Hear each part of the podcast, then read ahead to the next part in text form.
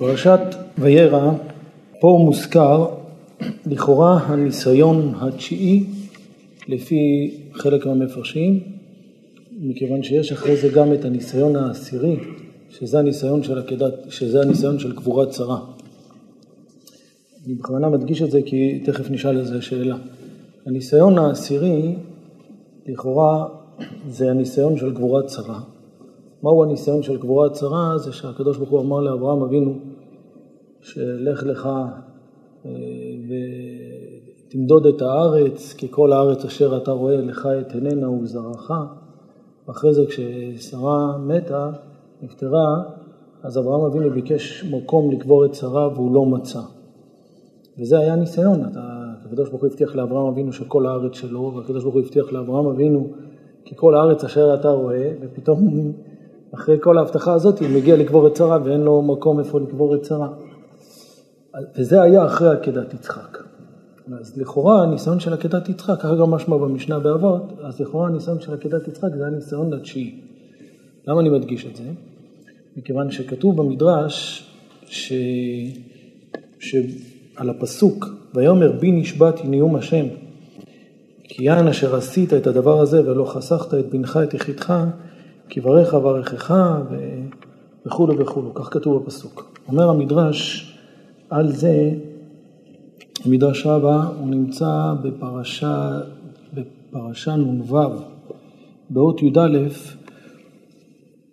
וכתוב במש... במדרש ככה, ויקרא מלאך השם שנית, ויאמר בי נשבעתי, מה צורך לשבועה זו? אמר לו, ישבע לי שאין אתה מנסה אותי עוד מעתה ולא את יצחק בני. אברהם אבינו מבקש מהקדוש ברוך הוא, כביכול שישבע לו, שיותר הוא לא מנסה אותו. ולא רק אותו הוא לא מנסה, אלא גם את יצחק הוא לא מנסה. אז השאלה היא, שלכאורה בי נשבעתי, נאום השם, משמע שהקדוש ברוך הוא כביכול קיבל את השבועה הזאת. ואם הקדוש ברוך הוא קיבל את השבועה הזאת, אז השאלה נשאלת, מדוע היה אחר כך את הניסיון של שרה, של קבורת שרה?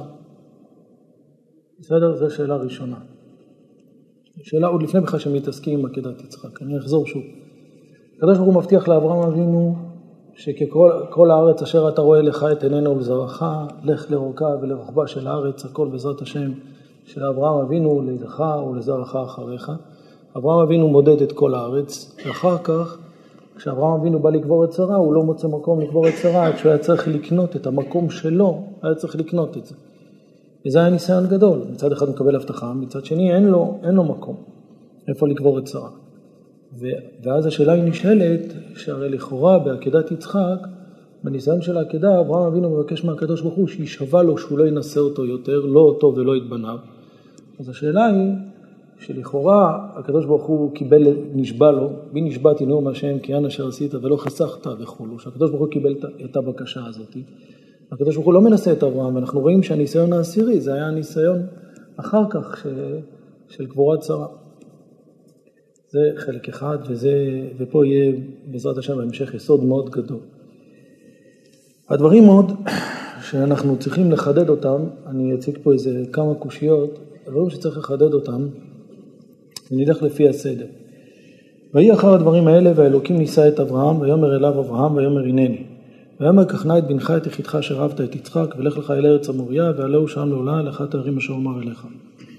הניסיון התשיעי, הניסיון הזה, זה ניסיון שהקדוש ברוך הוא אומר לאברהם אבינו, תיקח את יצחק ותעלה אותו לעולה, אבל הקדוש ברוך הוא לא אומר את זה לאברהם אבינו בצורה ברורה, אלא הוא אומר את זה בשלבים.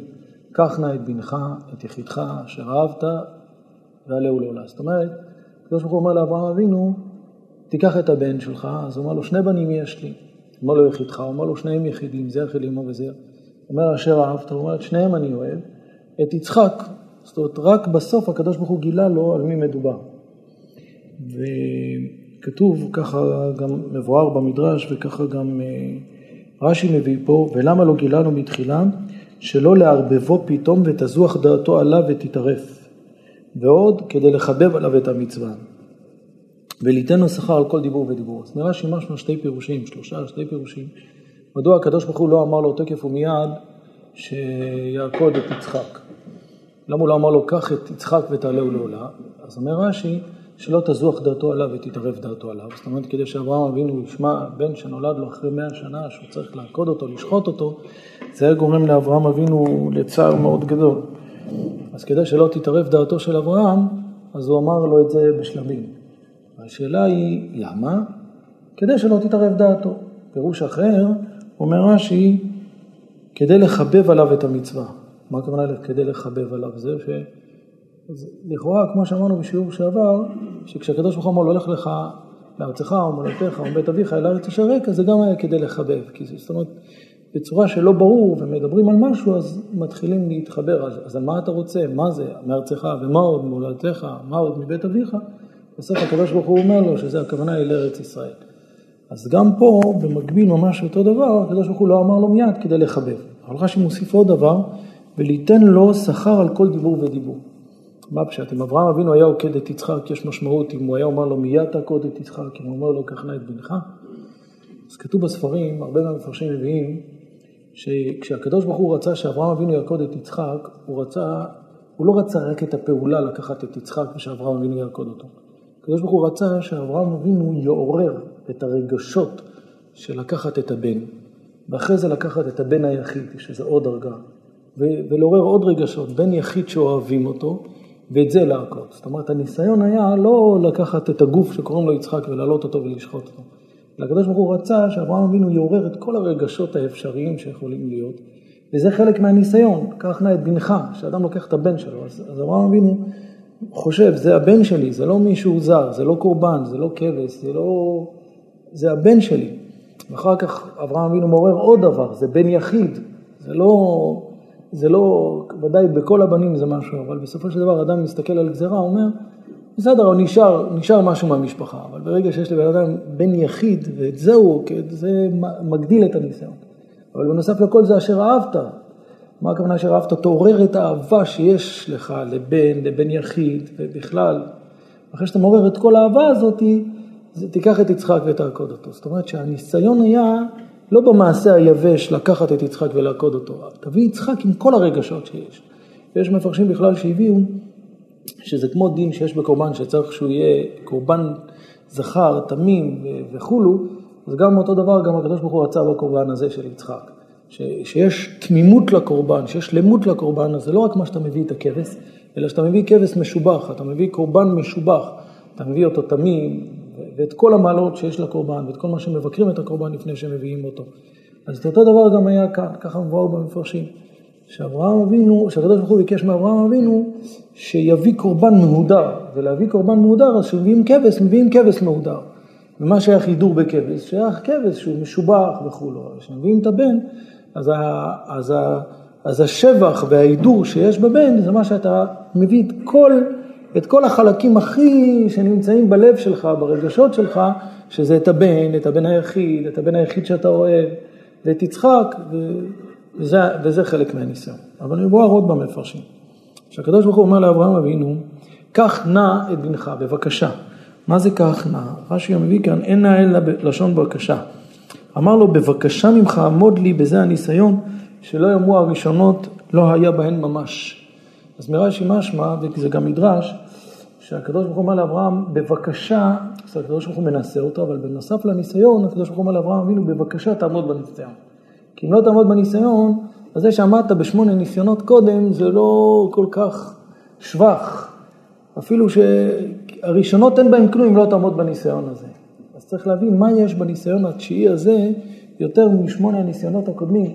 וכי אדם שלא עמד בניסיון של שמונה הקודמים, וכי אם אברהם אבינו עמד בשמונה הניסיונות הקודמים, והוא לא עמד בזה, זה היה פוגם. מדוע? לעזוב ארצך ומולדתך, בניסיון של הרב במצרים, וכל שאר הניסיונות שהיו לך, אז הניסיונות גדולים.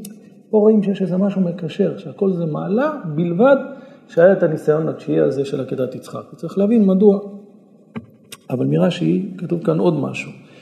שקדוש ברוך הוא אומר לו, בבקשה תעמוד בניסיון, שלא אמרו הראשונות אין בהם כלום. השאלה היא, מה זה בבקשה תעמוד בניסיון? כשאתה עושה למישהו ניסיון, אז אתה לא אמור לשכנע אותו שיעמוד בניסיון. אתה צריך להציג לפניו את הניסיון. אז אתה מנסה אותו אם הוא יעמוד או לא יעמוד. אתה בא לאדם ואתה אומר לו, אני עושה לך ניסיון, בבקשה תעמוד בזה, אז כבר אתה, אתה קצת דוחף אותו לצד שהוא ודאי יעמוד בניסיון. כי אתה, הניסיון זה שאתה מעמיד מציאות, ואתה אומר, בוא נראה אם אתה תעמוד בניסיון או לא תעמוד בניסיון. אבל אם אתה מראש בא ואתה אומר, תשמע, זה ניסיון מאוד חשוב, פה אתה תיבחן, בבקשה תעמוד, אז אתה כבר מסית את הניסיון, שזה חיי אדם תלויים בזה, זאת אומרת שכל המהות של אברהם תלוי בזה, אז איזה משמעות זאת. זהו, זה השאלות בחלק הזה. עכשיו יש עוד דבר, שכתוב ב... בהמשך הפרשה, כתוב ככה, שאברהם אבינו אומר לקדוש ברוך הוא, אפרש לפניך את שיחתי. אתמול אמרת לי, כי ביצחק יקרא לך זרה, וחזרת ואמרת, כך נא את בנך. עכשיו, עכשיו אתה אומר לי, אל תשלח ידך. אברהם אבינו אומר לקדוש ברוך הוא, כביכול, תסביר לי מה קורה פה. מצד אחד אתה הבטחת לי, הבטחת הזרע, כי ביצחק יקרא לך זרה. וההבטחה היא שכל ההבטחה, הרבה את זרעך ככוכבי השמיים, וכל הארץ הזאת, והבטנה, השמיים רואה, התוכל למנות, כה יהיה זרעך. אז הקדוש ברוך הוא, אז אברהם אבינו אומר לקדוש ברוך הוא, אתמול אתה אמרת לי, כי ביצחק יקרא לך זרע. ועכשיו אתה אומר לי, עלהו לעולה. יש כאן שני, שני דרישות שהם, לכאורה, יש כאן שני דיבורים שהם סותרים זה את זה. מצד אחד, כי ביצחק יקרא לך זרע. אז אם ביצחק, אם על יצחק נאמר ששם יהיה הבטחת קיום הזרע, אז לא יכול להיות שעכשיו אתה מצווה אותי להעלות אותו לעולה. אחד מהדיבורים, הם לא יכולים ללכת ביחד. או זה, או זה. אז הקדוש ברוך הוא אומר לו, לא אחלל בריתי ומצא שפתי לא אשנה. כשאמרתי לך עלהו לעולה, אז אמרתי לך, כשאמרתי לך, כה יהיה זרעך, והבטחתי לך, כי ביצחק יקרא לך, כי ביצחק יקרא לך זרע, התכוונתי לזה, שביצחק יקרא לך זרע. כשאני אומר לך עכשיו, אל תעלהו לעולה, אתה שואל אותי, וכשאני אומר לך עכשיו, תעלהו לעולה, אתה שואל אותי, איך יכול להיות שני הבטחות ביחד? אומר לו הקדוש ברוך הוא, שלא אמרתי לך לשחוט אותו. אמרתי לך להעלות אותו ולהוריד אותו. אז, אז יכולים להתקיים שני הדיבורים, יכול להתקיים הדיבור של כל יזר רחב, יכול להתקיים הדיבור של להעלות אותו לעולה, הבקשה להעלות אותו לעולה. זאת אברהם אבינו אומר לקדוש ברוך הוא, תסביר לי מה קורה פה, הבטחת לי כי ביצחק יקרא לך זר, עכשיו אתה אומר לי להעלות אותו. יש פה על הנושא הזה שלושה שאלות. שאלה ראשונה, הקדוש ברוך הוא אומר לו, אברהם אבינו אומר לקדוש ברוך הוא, יש פה שני הבטחות שהן סותרות זה את זה. תסביר לי מה כוונתך. אז הקדוש ברוך הוא אומר לו,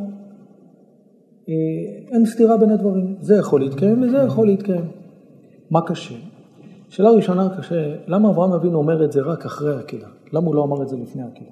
בשעה שמלכו להעקדה, אז אברהם אבינו היה צריך להגיד לקדוש ברוך הוא, תסביר לי רק, יש פה שתי הבטחות, תסביר לי אותם, יש פה שתי דיבורים.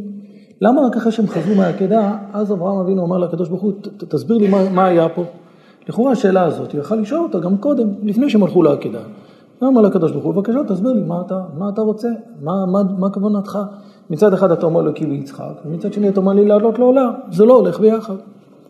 אז השאלה הראשונה, למה אברהם אבינו לא אמר את זה לפני העקדה, למה אמר את זה רק אחרי שהסתיים העקדה. שאלה השנייה, הקדוש ברוך הוא אומר לאברהם אבינו, כך נא בבקשה ממך, תמחול לי על הבטחת הזרע, ותעלה את, את יצחק לעולה. מה זה בבקשה ממך? זה כבר לא ניסיון. ברגע שאברהם אבינו מקבל ציווי ברור, זה כבר לא ניסיון. בשאלה שלישית, שזה באמת צריך להבין, זה שיוצא שהיה פה דו-שיח לא ברור בין הקדוש ברוך הוא לאברהם. כי מה הקדוש ברוך הוא אומר לאברהם? אף פעם לא אמרתי לך לשחוט אותו, אמרתי לך רק להעלות אותו ולהוריד אותו. אז אברהם אבינו הבין שהכוונה היא להעלות אותו ולשחוט, והקדוש ברוך הוא אומר לו, לא התכוונתי לזה. אז מה היה הניסיון? שאברהם אבינו לא הבין את רצון השם. הרי אם הניסיון הוא ש- שאברהם אבינו צריך לשחוט, אז יש פה ניסיון גדול, אברהם אבינו יוצא לדרך לשחוט, והקדוש ברוך הוא אומר לו, אל תשחט. אבל אם הקדוש ברוך הוא אומר, אף פעם לא אמרתי לך לשחוט, אז, אברהם, אז אף פעם אברהם אבינו, אברהם אבינו לקח את הניסיון למקום שהשם לא התכוון אליו בכלל. אז זה בכלל לא ניסיון. אמרתי לך להעלות אותו ולהוריד אותו. אז מה היה עד עכשיו? בסדר רבותיי, זה ממש קושיות חזקות. נמשיך הלאה. כתוב במדרש, ויאמר קח נא את בנך את יחידך אשר אהבת את יצחק, ולך לך אל ארץ המוריה. אומר המדרש, מה זה ולך לך? ככה אומר המדרש. אומר המדרש, שהקדוש ברוך הוא אמר לאברהם אבינו פעמיים לך לך. פעם אחת הוא אמר לו, לך לך מארצך ומולדתך, ופעם אחת הוא אמר לקדוש, ופעם אחת הקדוש ברוך הוא אמר לאברהם, קח נא את בנך את יחידך אשר אהבת, ולך לך אל ארץ המוריה. אומר המדרש, שתי פעמים כתיב לך לך, ואין אנו יודעים איזה חביבה, האם הראשונה, האם השנייה. מה הכוונה, מה, אנחנו לא יודעים מה חביב יותר. זאת אומרת, לוקחים פה איזה קשר בין הלך לך הראשון, של לך לך מארצך, ללך לך אל ארץ המוריה, והקדוש ברוך הוא עכשיו אומר, בוא נבדוק מה מהלך לך יותר קשה. מה, מה החיבור בין שניהם? זאת אומרת, בגלל שפה כתוב לך לך ופה כתוב לך לך, ודאי שצריך להיות שיש עומק הרבה יותר, מה, מה החיבור בין שני הניסיונות האלה. עוד דבר, כתוב במדרש רש"י גם הביא את זה, כתוב, ואני והנער נלכה עד כה, ונשתחווה ונשובה עליכם. אומר המדרש תנחום, מה זה ואני והנער נלכה עד כה? אברהם אבינו אומר לקדוש ברוך הוא, בוא נראה, שאתה אומר לי, ואני והנער נלכה עד כה, בוא נראה מה יתקיים. הכה יהיה זרעך, או אני והנער נלכה עד כה. הקדוש ברוך הוא, אברהם אבינו מנסה את הקדוש ברוך הוא.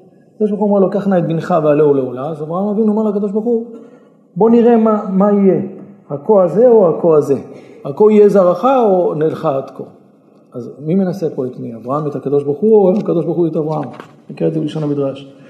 כתוב ככה, ואני והנער נלכה עד כה. מהו עד כה?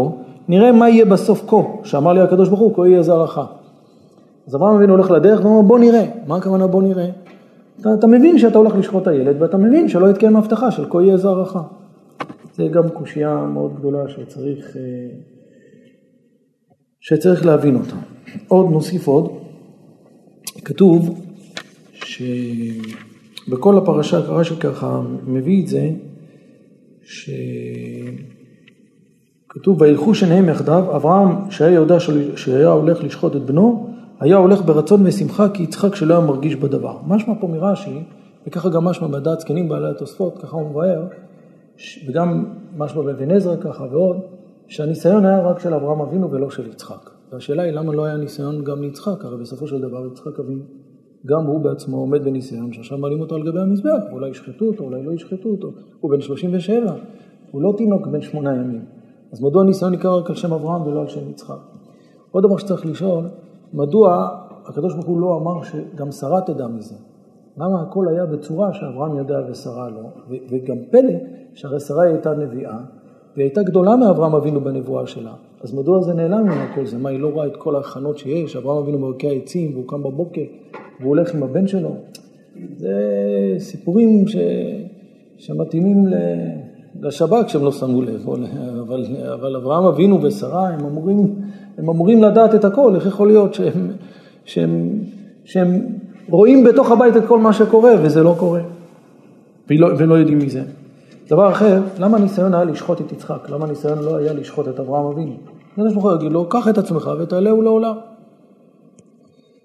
עוד שאלה, הקדוש ברוך הוא אומר לאברהם אבינו, תיקח את יצחק ותעלהו לעולם. אברהם אבינו בא ליצחק, אברהם, יצחק היה צריך להגיד לאברהם אבינו עד כאן, אנחנו יודעים שיש תורה, ובתורה אסור להרוג נפש. אני לא מסכים שאתה תיקח אותי. מה אתה אומר שיש לך ציווי? בבקשה, אני עד שלא לא מתגלה לי הדיבור גם אליי שאני צריך לעשות את זה. מדוע, ש, מדוע יצחק, זאת אומרת, מדוע יצחק הסכים למה שאברהם אבינו אמר? יש על כל דבר תשובה, לא להיבהל. למה, למה הוא הסכים? הרי יש תורה. מה נגיד, עדיין התורה לא ניתנה, אבל אנחנו אמרנו שהאבות ידעו את כל התורה כולה מהבריאה, הסתכל בעלמא וראה אורייתא. אז, אז האבות ידעו את התורה הקדושה, בתורה כתוב שאסור להעביר בן למולך, ובתורה כתוב שאסור להרוג את הנפש. יצחק מעמיד את עצמו מתנדב לעמוד ושישחטו אותו, למה? אברהם אבינו אומר שהקדוש ברוך הוא התגלה אליו, מצוין, אני צריך גם גילוי אליי, באיזה מקום התגלה ש... אז באמת החתם סופר אומר על זה, שאצל אברהם אבינו הניסיון היה תורה שבכתב, ואצל יצחק זה היה ניסיון של תורה שבעל פה, שהוא פשוט היה האמין במה שאברהם אבינו אמר, וזה כל תורה שבעל פה, שהתורה עוברת לנו אפילו שכתוב בתורה אחרת, אבל אם אנחנו רואים שבתורה שבכתב, אם אנחנו רואים שבא נביא, בא גדול הדור, בא תורה שבעל פה ואומרת הלכה, כמו שכתוב שבתורה כתוב ארבעים יכנו ובאו חכמים ואמרו שלושים ותשע, אז פשוט הוא שחכמים יכולים להגיד ההפך למה שכתוב בתורה. וזה הכוח של החכמים. זה כמו שהגמרא אומרת, כמה טיפשיה נבבלי, דקאו מכמה ספר תורה ולא קמו מכמה רבנן.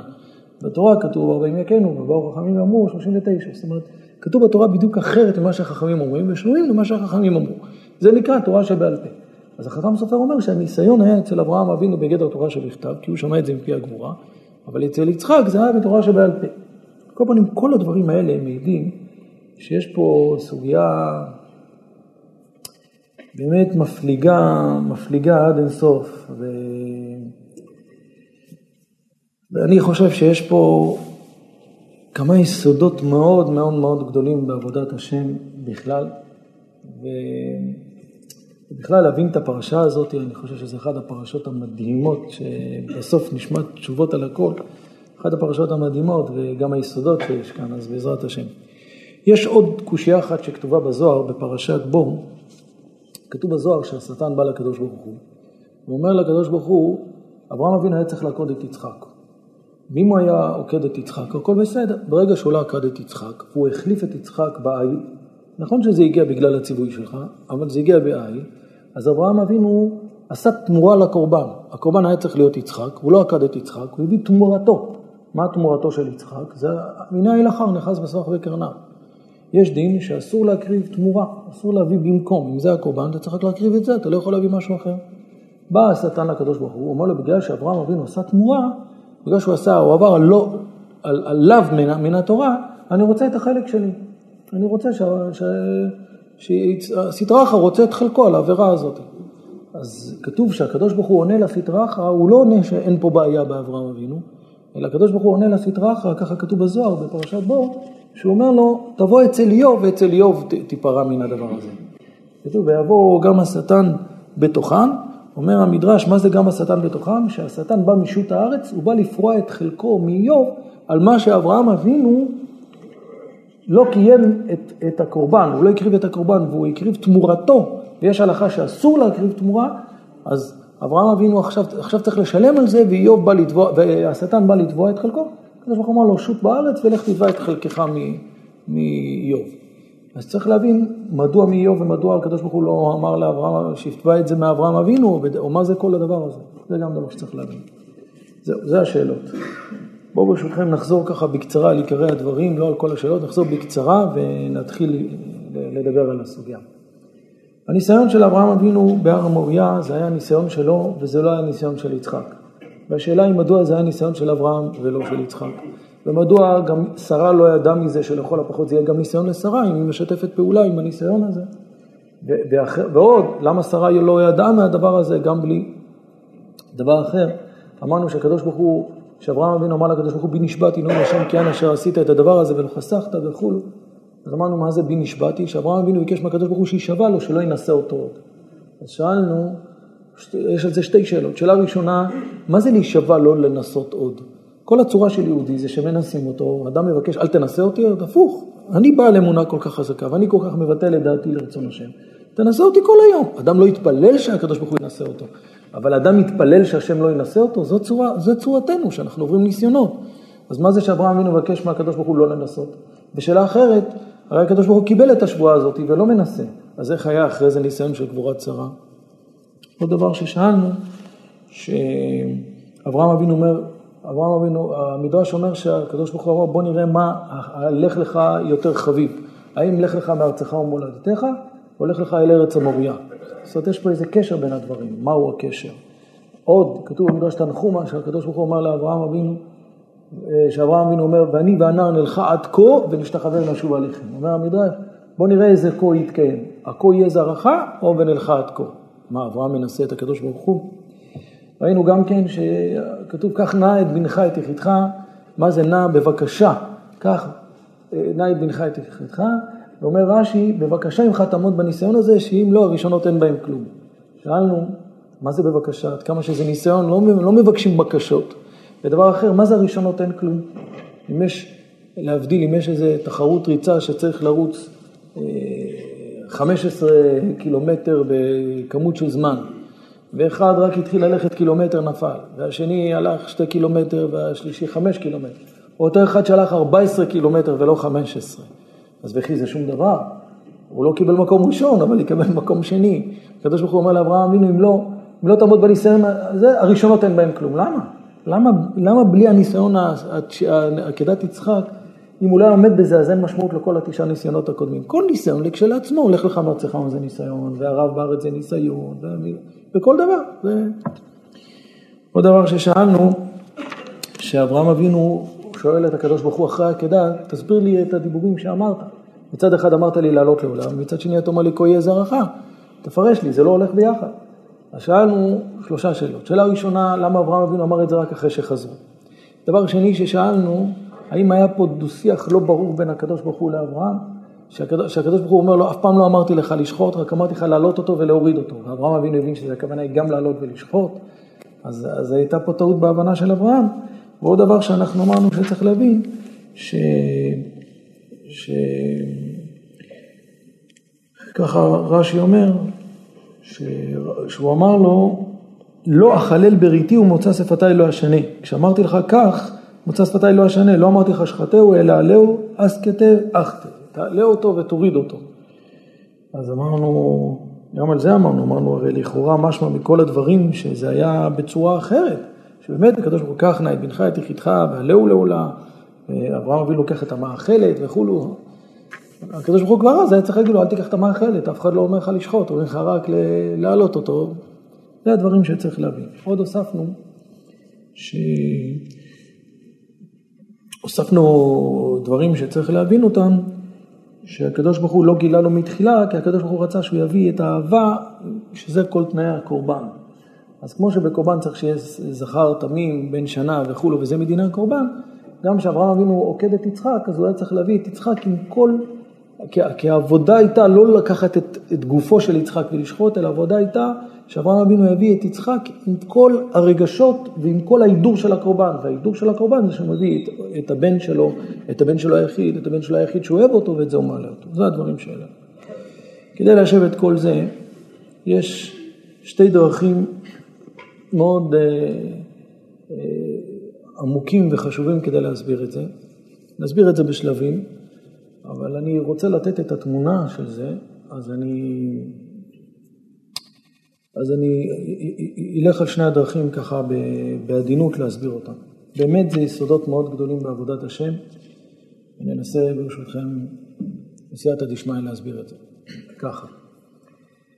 כשהקדוש ברוך הוא מנסה את אברהם, אז אנחנו אומרים, נתחיל עם השאלה שלכאורה, הקדוש ברוך הוא אומר לאברהם אבינו, כך נא, בבקשה, עמוד בניסיון, שאם לא, בני... שאם לא תעמוד בזה, הראשונות אין בהן כלום. ננסה דרך זה לקבל אור על הסוגיה הזאת. אברהם אבינו, כמו שאנחנו אומרים בתפילה, כמו שקבע שאברהם אבינו את רחמיו, לעשות רצונך בלבב שלם, כן יכבשו רחמך את כעסך. מה זה כמו שקבע שאברהם אבינו את רחמיו? מה הבנו? מה אנחנו מבינים? כמו שאברהם אבינו, את כל הרחמים ואת כל האהבה שיש לו כלפי הבן שלו, כלפי הבן היחיד, הבן האהוב, הבן שנולד אחרי מאה שנה, כמו שקבע שאברהם אבינו את רחמיו, אברהם אבינו עצר את כל האהבה ואת כל הרגשות האלה כדי לעשות את רצון השם, ככה שהקדוש ברוך הוא יכבשו רחמך את כעסך ויגולו רחמך על מידותיך ותנהג ימיניך על מידת החסד. זה המובן הפשוט. אני רוצה להתחיל ללכת על כיוון שזה כבר התחיל ליישב את כל הסוגיה. שהכוונה היא, כמו שאברהם אבינו כבש את, את המידה שלו, שזה מידת הרחמים והחסד. והכי פשוט היה שאברהם אבינו היה מעורר חסדים ורחמים לבטל את הניסיון הזה. הרי הכי פשוט. שאברהם אבינו היה אומר לקדוש ברוך הוא, למה לשחוט את הבן? נכון, יש פה ניסיון שצריך לשחוט, אבל אברהם אבינו יכל להתפלל. ובכלל רואים באחד המדרשים שהשטן בא לאברהם אבינו ואמר לו, הקדוש ברוך הוא מצפה שאתה תתבטל לבטל, שאתה תתפלל לבטל את הגזרה. ומה אנחנו רואים? שאברהם אבינו עשה בדיוק ההפך, הוא ניסה כמה שיותר לקיים את הגזרה הזאת. אז אנחנו מתפללים ואנחנו רואים לקדוש ברוך הוא כמו שאברהם אבינו כבש את רחמיו, הוא לא ניסה לברוח מהניסיון, אלא אדרבה, הוא ניסה לקיים את הניסיון במקסימום שלו. הרי כשהקדוש ברוך הוא אמר לו, כך נא את בנך את יחידך, בשביל מה אתה שואל שאלות? כך נא את בנך. אברהם אבינו בלי שאלות היה כאן, לוקח את ישמעאל והכל היה מסתיים. מה, מה אברהם אבינו עושה לו? לאיזה בן אתה מתכוון? הוא אומר לו, יש לי שתיים, זה, זה יש לי את ישמעאל ויש לי את יצחק. הוא אומר לו, את יחידך, הוא אומר, שניהם יחידים, זה יחיד לאמו וזה יחיד לאמו. אומר לו, אשר אהבת, אומר לו, זה אהבתי וזה אהבתי. וכמו שאנחנו רואים בהמשך, שאברהם אבינו אומר על ישמעאל, לו ישמעאל יחיה לפניך, שאברהם אבינו רצה שכל ההבטחת הזרע וכל ההבטחה של הארץ הקדושה והכל, ילך לישמעאל, לו ישמעאל יחיה לפניך. שאין זמן עכשיו לדבר על זה, אבל זה שיעור בפני עצמו, שאני בלי נדר ידבר על זה. זה גם יישב את כל מה שקורה היום. זאת אומרת, היה שלב שאברהם אבינו ביקש, שלו ישמעאל יחיה לפניך, שזה פחד פחדים. זאת אומרת, אברהם אבינו ראה בישמעאל את האופציה, שהתקיים בו את כל ההבטחה, שהקדוש ברוך הוא יבטיח את הארץ ואת הברית ואת החסד וכולו וכולו. וזה הפשט שלו ישמעאל יחיה לפניך.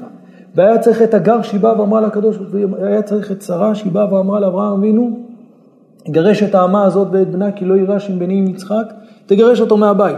מה יעזור שיגרש אותו מהבית? איך אם הוא יגרש אותו מהבית? אז לא יהיה ירושה. מה זה? זה, זה הבן שלו. זה בנו יחידו אשר הוא אהב. ואברהם אבינו אומר על ישמעאל שהוא אהב אותו בדיוק כמו שהוא אהב את, את יצחק. הוא לא בא ואומר שאני אוהב אחד יותר מהשני. אברהם אבינו אהב את ישמעאל בדיוק כמו שאהב את יצחק. ושהקדוש ברוך הוא אמר לו, קח נא את בנך את יחידך אשר אהבת, הוא אומר לו, את זה אני אוהב ואת זה אני אוהב. מה, אין לך אהבה טיפה ליצחק יותר מישמעאל? ישמעאל הרי כבר עשה שלוש עבירות, כבר עבר על גילוי עריות ושפיכות דמים ועבודה זרה. ואף על פי כן הוא אמר לו, לא, אני מתכוון ליצחק. זאת אומרת, כי עד, עד שהוא אמר את יצחק, כל הדברים שווים. איך אפשר להגיד את זה? איך אפשר להגיד את זה? אבל זה, זה שיעור בפני עצמו. בלי נדר, אני גם, נדבר על זה. אבל כך כתוב. ואף על פי כן, אז הקדוש אברהם אבינו כבש את רחמיו, ומה הכוונה כבש את רחמיו? הוא הפעיל את כל הדרכים שבעולם להעמיד את הניסיון בצורה הכי, גבוה, הכי גדולה שיכולה להיות. כתוב, יען אשר עשית את הדבר הזה ולא חסכת את בנך את יחידך ממני. מה זה יען אשר עשית את הדבר הזה? ראיתי באחד המפרשים שהם אומרים שהקדוש ברוך הוא אמר לאברהם אבינו, יען אשר עשית, זאת אומרת, אני, אני, אני רואה את מה שאתה טרחת להעצים את הניסיון יותר בזה שאתה עוררת את כל האהבה שיש. כתוב, כתוב במדרש שבשעה שאברהם אבינו בא לשחוט את יצחק, זלגו עיניו דמעות. שואל השלה הקדוש, למה זלגו עיניו דמעות? הוא בא לעשות את רצון השם. אומר השלה, אין הדמעות האלה דמעות של חרטה, אלה דמעות לקיום הניסיון. אז הוא עורר את כל הרחמים, הוא מסתכל עליו, הוא אומר, זה בן שלי, זה בן שלי יחיד, זה בן שלי שקיבלתי עליו את הבטחת הזרע. כתוב בגמרא, שמתי שהם הלכו להר המוריה, אברהם אבינו שואל, הרי מי היה בהר המוריה? אברהם אבינו הלך עם יצחק ועם ישמעאל ועם אליעזר. כשהם מגיעים להר המוריה, כתוב, וירא את המקום מרחוק. ויאמר אל נעריו, מה אתם רואים? כתוב שהוא שאל את הנערים, מה אתם רואים? אמרו לה, אנחנו רואים מדבר, אנחנו רואים הרים, אנחנו רואים. אברהם אבינו שואל את אליעזר, זה מה שהוא רואה. הוא שואל את ישמעאל, מה אתה רואה? ישמעאל אמר לו, אני רואה מדבר, הרים. אברהם אבינו שואל את יצחק, מה אתה רואה? הוא אמר לו, אני רואה ענן קשור. אז כתוב שאברהם אבינו אומר לאליעזר ולישמעאל, שבו לכם פה עם החמור. מה זה עם החמור? אומרת הגמרא, אתם משולים לחמור.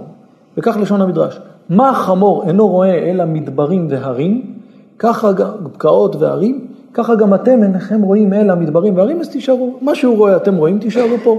אתה יצחק, כשאתה רואה יותר מזה, אז אתה יש לך דרגה אחרת, אתה תבוא איתי. ואז אברהם אמר להם פה, אתם עם המשולים לחמור. כמו שלחמור אין ייחוס, גם לכם אין ייחוס. אבא זיכרונו לברכה פעם שעה, שמה אברהם אבינו היה צריך להגיד את זה עכשיו? מה זה שהם עם הדומה לחמור? ידענו את זה כבר קודם שהם עם הדומה לחמור. הוא יכול להגיד להם את זה כבר מזמן, הוא יכול להגיד את זה. למה אברהם אבינו חידש את זה עכשיו? אז אבא אמר ככה, אברהם אבינו רצה להעצים את הניסיון. אז מה הוא עשה? הוא אומר, עכשיו לפני שאני הולך לעקוד את יצחק, הוא אומר, אולי חס שלום אני אחשוב שהבטחת הזרע תתקיים מישמעאל? ואז ההבטחות של הקדוש ברוך הוא הן לא סותרות, הוא אמר לי לשחוט את, יש... לשחוט את יצחק. מה עם ההבטחה שהבטיח לי כה יהיה זרעך? זה יתקיים בישמעאל. אברהם אבינו לפני שהוא הולך מראה כרגע, לא, זה לא הכוונה. כי זה עם הדומה לחמור, אין לו ייחוס. אז ודאי שהבטחת הזרע לא תתקיים מהם. אז ממי יתקיים הבטחת הזרע? מיצחק. ואת זה עכשיו אני הולך לעקוד. אני הולך לעקוד את כל ההבטחות, את כל הדברים שאמרו לי, ואת כל הברית בין הבתרים. עכשיו אני הולך לשחוט את כל זה. זאת אומרת, יין אשר עשית את הדבר הזה. מה זה יין אשר עשית? הוא לא עשה שום דבר. הוא רק העלה את יצחק, והשם אמר לו לא לעלות. אבל אתה הבאת את המקסימום שאתה יכול מבחינתך. הבאת את הכל, ולא רק שהבאת, אלא הבאת את כל הרגשות, עוררת את הרגשות. הדגשת רגע לפני העקדה שהבטחת הזרע לא תתקיים מישמעאל, כי הם עמד דומה לחמור. עמדת מול הקורבן ועוררת את כל הרגשות שיש, וזלקו עיניך דמעות. אומר השלה, מה, אברהם מתחרט? לא, אברהם אבינו לא מתחרט. אברהם אבינו מבין שהוא צריך לעקוד את הרגשות האלה. הוא צריך לעקוד את כל, הוא צריך לקחת את כל, את כל, ה, את כל הלב, ואת כל האבא שנולד לו בן אחרי מאה שנה, ושנולד בן, שיש בן אחד שישמעאל שהוא הולך בדרך שהוא פרא האדם, ויש כנגדו את יצחק, שהוא היה שלמות, שלמות המידות ושלמות העבודה. ואברהם אבינו עומד מול שניהם, ואז עיניו וזורקות דמעות. הוא אומר, איך אני, מה אני עושה עכשיו? אני, אני שוחט את זה. אברהם אבינו מתרגש ובוכה, אבל אברהם אבינו, זה הניסיון, את זה אני צריך לעקוד. אברהם אבינו יכל לא להסתכל. יש, אני לא יודע אם אתם פעם ראיתם, אבל יש בבריתות אחד שמסתכל, ויש אחד שמסתכל לשמיים. הוא רק אומר למועד, תסיים כבר, הוא לא יכול, הוא לא יכול לעמוד בזה. אברהם אבינו מסתכל, ומסתכל על הבן שלו, ואומר, זה הבן שלי, זה יצחק, זה העיקר, זה הכל. באותו, באותו אני הולך לשחור. בשביל מה אברהם אבינו עשה את זה? בשביל להיכנס פנימה, להיות הכי עם כל הרגשות שיש, כי זה הניסיון. זה מה שהקדוש ברוך הוא אומר לו, יען אשר עשית את הדבר הזה, בגלל שעשית את הדבר הזה. מה הכוונה? שאתה עשית. אז אנחנו רואים כאן, וגם אנחנו רואים שהקדוש ברוך הוא אומר לאברהם אבינו, בבקשה תעמוד בניסיון הזה, כי אם לא תעמוד בניסיון הזה, הראשונות אין בהם כלום, שאלנו קודם מה זה. פירושו כך. אברהם המידה שלו זה מידת החסד. יצחק המידה שלו זה מידת הדין. כתוב שכולם היו אומרים מאבימלך נתעברה שרה. למה? כי כולם כשהיו מסתכלים היו אומרים, איך יכול להיות שאברהם אבינו שהמידה שלו מידה של חסד, הוא הוליד בן כזה שהמידה שלו זה מידת הדין. זה לא יכול להיות. ואז האנשים היו אומרים, לא יכול להיות שיצחק נולד מאברהם אבינו, לא יכול להיות שמידת החסד הוליד כזה מידת הדין. מה הקדוש ברוך הוא עשה? צר קלסתר פניו של יצחק שהיה דומה לאברהם, וכולם ממש ראו, הנה, אברהם הוליד את יצחק. מה הפשט? המידה של אברהם אבינו הוליד את יצחק. מה הפירוש בדבר הזה? כתוב בספרים, ככה משמע בחתם סופר ובעוד, שכשהלכו לעקוד את, את, שאברהם אבינו הלך לעקוד את יצחק, הקדוש ברוך הוא אמר לו, אני רוצה שתעקוד את המידה שלך. הניסיון היה של אברהם. מה הניסיון של אברהם? אתה אברהם אמרנו שהמידה שלך היא חסד ומידת הרחמים. תגלה עכשיו שיש לך גם את מידת הדין. כולם יגידו שכל מה שאתה עושה תמיד זה מגיע עם מידת החסד שלך. אבל לשחוט את הבן אתה לא תהיה מסוגל. כי לשחוט את הבן זה פשוט להתנהג במידת הדין וזה לא אתה. אז הקדוש ברוך הוא אמר לאברהם, תעמוד בבקשה בניסיון הזה. כי אם לא תעמוד בניסיון, הראשונות אין בהם כלום. כי כל מה שעשית את הכל, תגיד, אתה אדם נוח, אתה מבטל את דעתך, אמרו לך ללכת, אתה הולך. הגעת לארץ ישראל, אמרו לך שזה הארץ המובחרת, פתאום אין לך איפה לקבור את שרה, זה בסדר. אומרים לך, כל הארץ אשר אתה רואה שלך, בסדר. אומרים לך, תבוא לארץ ישראל, פתאום בארץ ישראל יש רעב, ואתה אומר, בסדר, אתם יכולים לעשות במה שאתם רוצים. אז אברהם אבינו, אנחנו מסתכלים על אדם כאדם חסד, כאדם רחמים, כאדם שלא עומד על דעתו. אז זה לא כל כך, ודאי שזה ניסיונות גדולים, אבל זה מתאים למידה שלך. אבל מתי שהקדוש ברוך הוא מנסה את אברהם אבינו שעשה ההפך מהמידה שלו, שיש לו מידת רחמים, מידת החסד, והוא עושה ההפך מזה ומתנהג למידת הדין, זה הקדוש ברוך הוא אמר לו, בבקשה ממך תעמוד, כי אם לא תעמוד בזה, זה יגידו שכל הניסיונות הקודמים הם מתאימים למידה שלך. פה אנחנו רוצים שאתה תגלה שיש לך מידה שהיא מידת הדין. אבל ברשותכם רבותיי, אמרנו שאברהם אבינו אומר לקדוש ברוך הוא, תשבע לי שיותר לא תנסה אותי. אז שאלנו מה זה הדבר הזה. בוא. אני רוצה ברשותכם להגיד פה פשט, להסביר את הדברים. באמת רבותיי, זה עומק אדיר. עומק אדיר מה שאני, מה שאני הולך לומר עכשיו. אבל זה יענה על הרבה שאלות, אבל זה, זה נפלא מאוד. אני אתחיל מהשאלה, ואז אתם, מהשאלה אתם תבינו. השאלה הייתה שלכאורה יש פה דו-שיח לא מובן בין הקדוש ברוך הוא לאברהם. אברהם אבינו אמר לקדוש ברוך הוא, אמרת לי להעלות אותו, ועכשיו אתה אומר לי לא להעלות אותו. תפרש לי לשיחה שלך. אמרת לי, כה יהיה זרעך, שאני אזכה לבנים וזה יהיה מיצחק. כי ביצחק יקרא לך זרע, ועכשיו אתה אומר לי להעלות אותו. איך שני הדיבורים האלה מתאימים יחד? אומר לו הקדוש ברוך הוא, אפרש לך שיחתי, לא אחלל בריתי, ומוצא שפתי, לא אחלל דבריי, ומוצא שפתי לא אשנה, וכולו. מה שאמרתי, הכל מסתדר, אף פעם לא אמרתי לך לשחוט אותו, אמרתי לך להעלות אותו ולהוריד אותו. שאלתי קודם, אז מה הניסיון? אברהם אבינו הבין משהו, והתנהג לפי הדבר הזה, והוא אומר לו, אף פעם לא אמרתי לך את זה. אמרתי לך משהו אחר, אמרתי לך רק, רק להעלות אותו ולהוריד אותו. אז מתברר שאף פעם לא היה ניסיון, כך שאלנו. אז הפירוש הוא כך, ברשותכם. הפירוש הוא כך. יש פה סוגיה, שהסוגיה הזאת היא, היא שהקדוש ברוך הוא אמר לאברהם אבינו, מאוד עמוק רבותיי, הקדוש ברוך הוא אמר לאברהם אבינו, אני רוצה שאתה תיקח את יצחק ואתה תשחט אותו. הרעיון היה, והציווי היה, שבאמת אברהם אבינו ישחט את יצחק. אף פעם לא היה לרגע, מחשבה שהקדוש ברוך הוא לא רצה שהוא ישחט את יצחק. המטרה הייתה, כך נא בבקשה את יצחק, ועלו, תעלה אותו ולעלות אותו, הכוונה היא לשחוט אותו. ואז אברהם אבינו אומר לקדוש ברוך הוא, תסביר לי את השיחה שלך. הרי אתה הבטחת לי כי ביצחק יקרא לך זרע. מה התשובה? ההבטחה הזאת הייתה מתקיימת בעולמות העליונים. כמו שאמרנו שאם התורה לא הייתה ניתנת מן השמיים, והייתה נשארת בשמיים, אז מה היה קורה? שכל התורה כולה היא הייתה מתקיימת בשמות הקודש ובעולם המחשבה, ולא הייתה מתקיימת בעולם המעשה. כשהקדוש ברוך הוא אומר לאברהם אבינו, כי ביצחק יקרא לך זרע, ועכשיו הוא אומר לו לעלות לעולה, אז הקדוש ברוך הוא התכוון שעכשיו תשחט את עולה, והכל יהיה בעולמות עליונים. אנחנו בכלל לא נבין מה זה, ואנחנו גם לא יכולים להבין מה זה. אבל בעולמות העליונים, בעולם המחשבה, היה קיום להבטחה, כי ביצחק יקרא לך זרע. כמו שהתורה יכלה להתקיים, והייתה נשארת בשמיים. כשאברהם אבינו עשה את המקסימום, אז הקדוש ברוך הוא גילה לאברהם אבינו, שאתה תקיים את עולם המעשה ואני אקיים את עולם המחשבה. מה הפשט? שעללות אותו כאילו עלה על גבי המזבח, זה אני אעשה. אני אקיים את הציווי הזה בעולם המחשבה, ואתה תקיים את שלך בעולם המעשה. זאת אומרת, היה פה מסע ומתן, מי יקיים את המעשי ומי יקיים את המחשבה. מתחילה הקדוש ברוך הוא רצה שאברהם אבינו יקיים את המעשי, והמעשי זה לשחוט את יצחק. מה עם הבטחת הזרע? זה יתקיים בעולם המחשבה. שאברהם אבינו עשה את המקסימום מבחינתו, והוא לא השאיר שום נדבך שהוא לא עשה אותו, והוא התחנן לקדוש ברוך הוא, תן לי לשחוט אפילו סימן אחד ביצחק. והוא חיפש את כל הדרכים לקיים את זה, והשכם אברהם בבוקר, הוא לא חיכה, הוא מיד, תכף מיד. אבל הקדוש ברוך הוא ראה שאברהם אבינו מבחינתו, כל מה שהוא יכול לעשות בעולם המעשה הוא עשה. מה נשאר? רק לשחוט. הקדוש ברוך הוא לא נתן לאברהם אבינו לשחוט. כתוב בספרים, שכשאברהם, כתוב, וישלח ידו ויקח את המאכלת. מה זה וישלח ידו? כתוב בספרים שכשאברהם אבינו בא לקחת את המאכלת, הוא היה צריך להילחם עם היד שלו שהיא תלך לשם לקחת את המאכלת. למה? כי כל כך הגוף של אברהם אבינו היה משובד לעשות את רצון השם, מתי שהוא בא לקחת את המאכלת, זה לא היה רצון השם, אז הגוף שלו לא מסוגל לעשות את זה. אז הוא היה צריך לריב עם עצמו, לשלוח את היד. הביאו שם איזו פיזיותרפיה שיעזרו לאברהם אבינו לשלוח את היד, כי הוא לא יכול לעשות את זה. זה נגד מה שהוא היה צריך לעשות. אז אברהם אבינו נלחם ביד שלו לעשות את זה. מלא תויה בישראל אומר את זה. הוא היה צריך להילחם. למה? כי הגוף של אברהם אבינו משובד לעשות את רצון השם. הקדוש ברוך הוא אמר לו, אתה תילחם.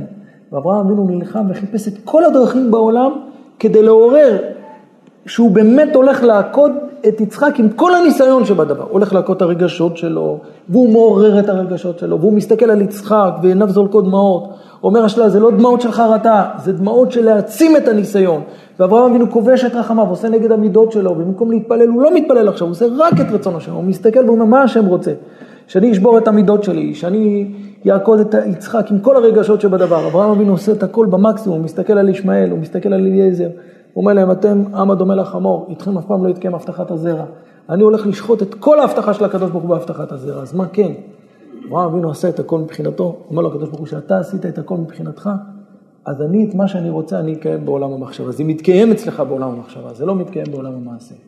אבל תראו דבר מאוד מעניין. כתוב בזוהר, שיצחק לא היה לו אפשרות להוליד, עד שהוא עלה על גבי המזבח, וברגע שהוא עלה על גבי המזבח, התחלף הנשמה של יצחק בנשמה של נקבה, ואז יצחק הצליח להוליד. הנשמה הראשונה לא הצליחה להוליד, התעברה נשמה ביצחק. הקדוש ברוך הוא אומר לאברהם אבינו, אתה אומר כי ביצחק יקרא לך זרע, אתה אומר עכשיו שזה סתירה. אומר לו הקדוש ברוך הוא, אני חייב שיהיה את עקדת יצחק כדי שיתקיים הבטחת הזרע. כי אם לא היה את עקדת יצחק, יצחק היה נשאר עם אותו נשמה שהיא לא יכולה להוליד. אז מה גורם שיתקיים הבטחת הזרע?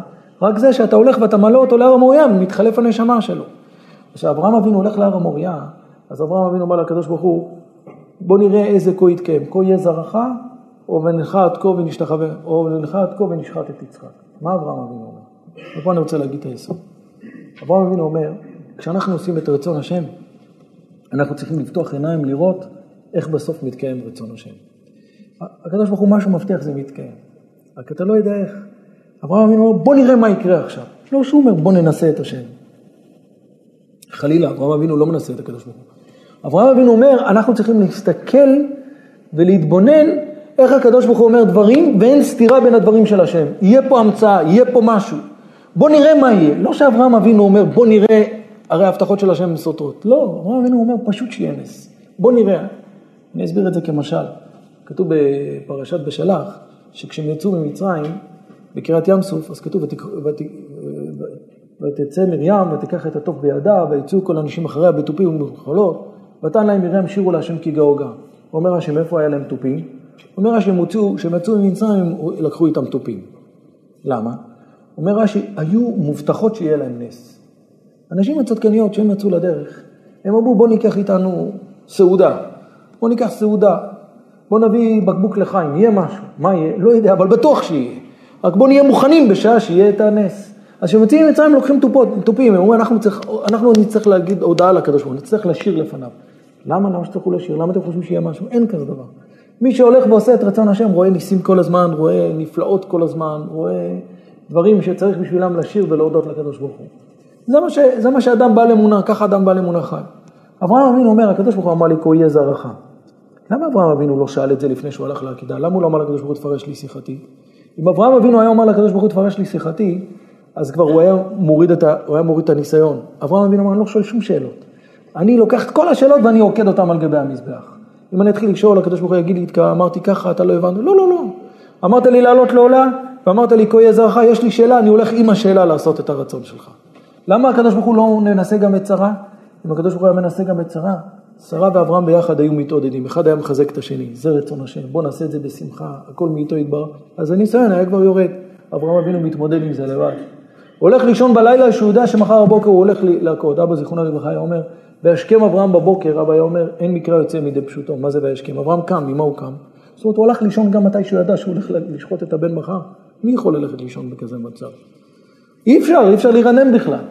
אברהם אבינו כל כך יצטרך לבטל את כל הרגשות שלו, והתחיל את העקדה, עוד מהלילה הוא התחיל את העקדה. זאת אומרת, הוא כבר למוד ניסיון עם כל מה שאפשר. הקדוש ברוך הוא אומר, אל תגיד לשרה. הקדוש ברוך הוא מעלים את הנבואה הזאת עם שרה, כדי לבדוק את אברהם אבינו, מי שמעמיד את הדמות, מי שמעמיד את העם ישראל, הוא צריך להגיע עם האמונה הכי גדולה. מה קורה כשיש את האמונה הכי גדולה? מה שנראה בעיניך שגורם שלא יהיה הבטחת הזרע, זה מה שגורם שיהיה הבטחת הזרע. כי רק על ידי שיצחק עלה על גבי המזבח, התחלף הנשמה שלו לנשמה שמולידה. אם לא עלה היה את הנשמה המולידה, אז מה גרם לקיום הבטחת הזרע? ונלכה עד כה. ורק על ידי ונלכה עד כה, נהיה את הכה יהיה זרעך. זה היהודי המאמין. אברהם אבינו יוצא לדרך, הוא לא יודע מה יהיה, אבל הוא אומר בוא נראה מה יהיה. בוא נראה מה יהיה. זה שהוא אומר לאברהם, לך לך מארצך ומולדתך ומבית אביך. הוא אומר לו גם כן, לך לך אל ארץ המוריה. אומר המדרש, בוא נראה איזה לך יותר יפה, איזה לך יותר חביב. הלך הראשון או הלך, או הלך השני, הלך לך הראשון או הלך לך השני, מה הכוונה? זה שהוא אומר לאברהם, לך לך מארצך ומולדתך, כאן אתה זוכה לבנים ושם אתה זוכה לבנים. עכשיו הקדוש ברוך הוא אומר לו, לך לך אל ארץ המוריה ועלו לעולם. מה זה הלך לך הזה? שלא יתקיים הלך לך הראשון שאמרת. ואברהם אבינו הולך ומקיים את זה, זה שני הלך לך על הבטחת הזרע. מה בסוף מתברר? שהלך לך השני הוא הסיבה לקיים את הלך לך הראשון. הלך לך הראשון, הלך לך מארצך, כאן אתה זוכה לבנים ושם אתה זוכה לבנים. איפה זה מתקיים? בלך לך אל ארץ המוריה. וזה נהיה הלך, זה צורה שאברהם אבינו מקיים את הניסיון. והוא מקיים את הניסיון על ידי שהוא מעצים את הניסיון, זה מה שגורם שיתקיים בסוף הבטחת הזרע. זאת אומרת, יוצא כאן דבר מאוד מעניין. שאם אנחנו מתבוננים, אנחנו רואים ש, שכל הניסיון של אברהם זה היה כביכול, לא שהקדוש ברוך הוא אמר לו, אני אף פעם לא אמרתי לך לשחוט אותו, אמרתי לך רק להעלות אותו ואתה. הקדוש ברוך הוא אומר לאברהם אבינו, כל הפעולות שלנו הן רק כדי לזהות מה המחשבות שלנו. הקדוש ברוך הוא ברא את, כתוב ככה מובא, שהקדוש ברוך הוא ברא את העולם, המחשבה שעלתה לפני הקדוש ברוך הוא מתחילה, זה היה, מתחילה עלה לקדוש ברוך הוא מחשבה לברוא את העולם במידת הדין. ראה שאין העולם יכול לו, ברא את העולם למידת הרחבים. מה הפשט? בעולם המחשבה, שם יש קיום לו, למידת הדין. בעולם המחשבה, שם אברהם אבינו כביכול כאילו עקד את יצחק. אבל ב- ב- ב- בעולם המעשה, שזה ראה שאין העולם יכול לו, קיים אותו למידת הרחמים, אז בעולם המעשה, הקדוש ברוך הוא נתן לנו את האפשרות, שאם אנחנו עושים את כל המחשבות שלנו במקסימום, אז אנחנו זוכים שמתקיים שאר הדברים על ידי המחשבה. יש כזה משמעות בשפת אמת, בפרשת בראשית,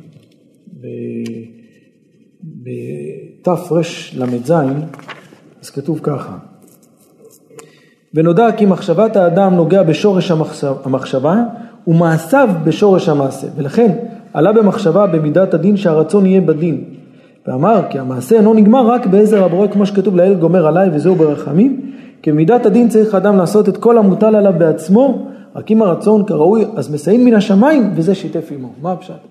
אם אתה יכול לעשות מבחינתך את המקסימום, ואתה יכול מבחינתך לעשות פעולות כאלה, שהפעולות הן מעידות שאתה הולך עד הסוף. כתוב בהלכה שלמה, למה בודקים את החמץ? למה צריך לבדוק את החמץ? אדם יעמוד ויבטל את החמץ, ואז הוא פתר את כל הבית. בשביל מה צריך לבדוק את כל הבית? אז כתוב ברדב"ז, שכדי שלא יהיה דברים שבלב, אדם יגיד, כן, אני מבטל את כל החמץ, יהיה כהפרעה דארעא, ולא נאכל אותו, ולא, אבל מי אמר שאתה באמת מתכוון לדבר הזה?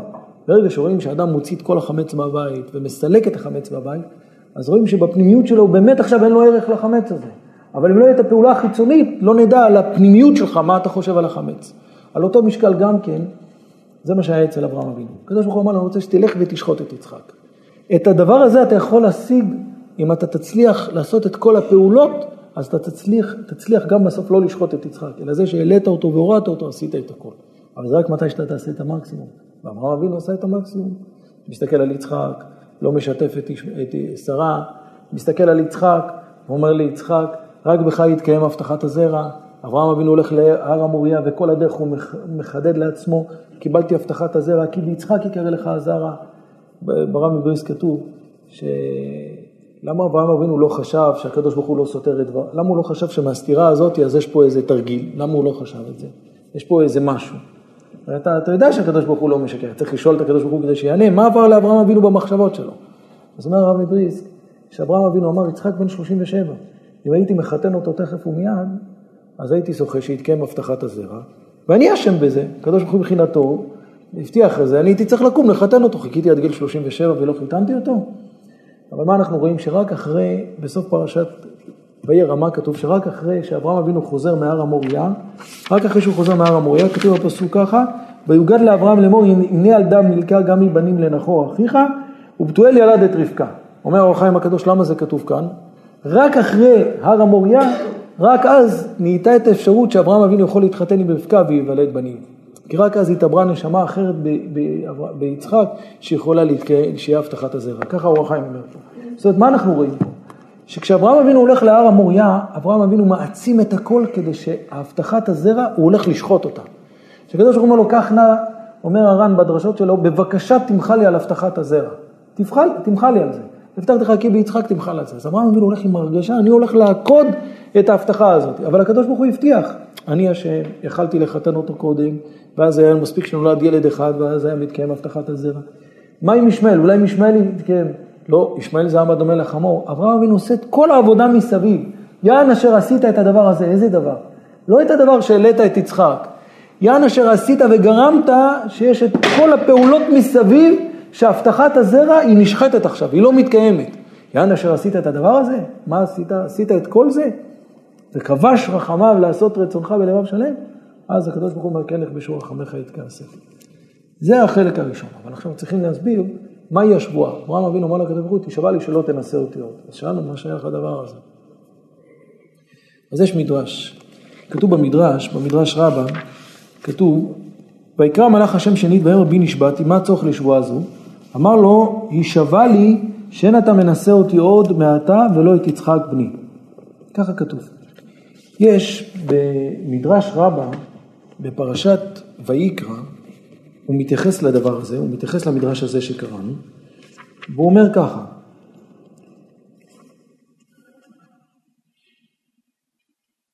רבי, רבי יוחנן אמר, עמד אברהם אבינו בתחילה ותחנונים לפני הקדוש ברוך הוא, ואמר ריבונו של עולם, גלוי וידוע לפניך, בשעה שאמרת כך נא את בנך את יחידך, היה בלבי מה להשיבך, ולומר לך אתמול אמרת לי כי ביצחק יקרא לך זרע, ועכשיו אתה אומר לי ועולה ולעולה, אלא כשם שהיה לי מה להשיבך וחבשתי את יצרי ולא השיבותך, כחרש לא ישמע אוכל אם לא יפתח פיו, כך כשיהיו בניו של יצחק באים ידי עבירות ומעשים רעים, תהיה מזכיר להם עקדת יצחק אביהם, ועמוד בכיסא דין לכיסא רחמים, ותתמלא עליהם רחמים, תרחם עליהם ותהפוך להם מידת הדין למידת רחמים, ומתי בחודש השביעי וכו'.